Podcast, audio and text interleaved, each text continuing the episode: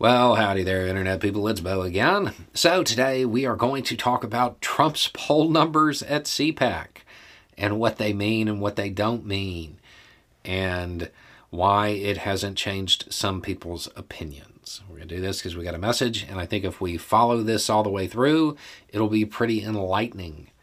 So, Bo, while you haven't said anything since CPAC ended, you've made it clear that you don't think Trump is really a contender this year.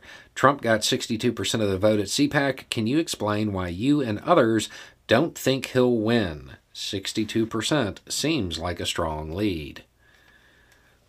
Yeah. I mean, that's okay. Actually, no, those are horrible numbers. okay, who was at CPAC? Trump. He's the big name. He was the big draw. His people showed up to see him. A lot of the other candidates, they didn't even bother showing up because CPAC is no longer the big draw that it once was. Why? Because it leaned in really heavily on Trump, on MAGA, and it's kind of put itself into a little bit of irrelevance. Um, a whole lot of candidates did not show up. Since they didn't show up, their people, their fans, those people who are in the Republican, you know, center group, those people that show up to stuff like this, if, if their candidate isn't going to show up, they're probably not going to show up. 62% for Trump at an event where he was kind of the only big name, those are bad numbers, not good numbers. Those are just of Republicans, just of Republicans who are primary voters, and just of Republicans who are primary voters who would go to CPAC. And and he couldn't really even I mean 62% isn't great. It is not great. Um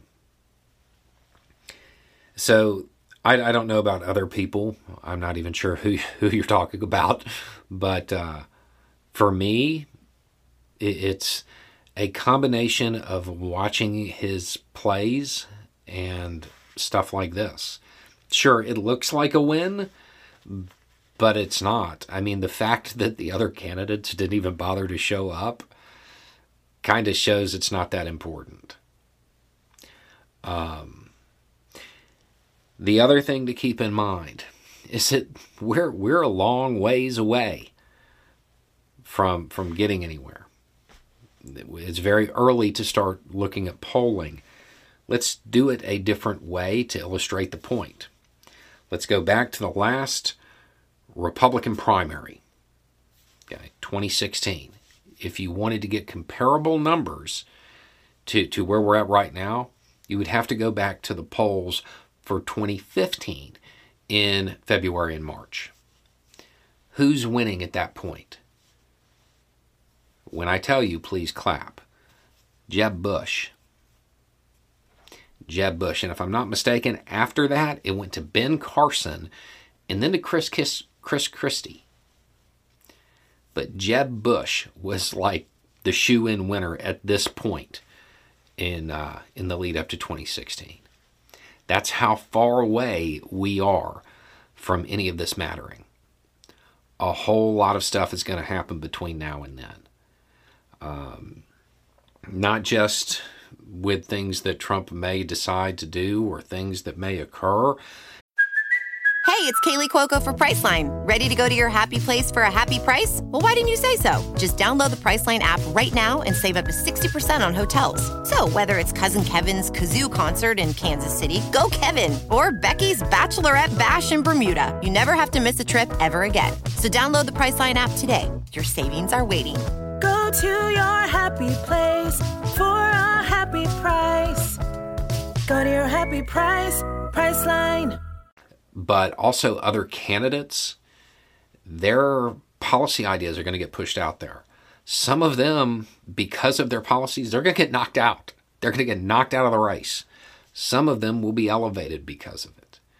Um, you have a lot of candidates who played to to their constituencies in very red states when, when when they get up on the national scene, that stuff isn't going to make it. Um, and that'll shift all of the numbers. And as Trump moves through and his rhetoric continues to be the same, that CPAC speech that he gave, not his best work. I, I mean, even for even for the situation he's in where he really didn't have to put in much effort, I mean, there's a reason he's not packing the house anymore. Um, it, it's basically the same grievances over and over again, and they are losing grievances.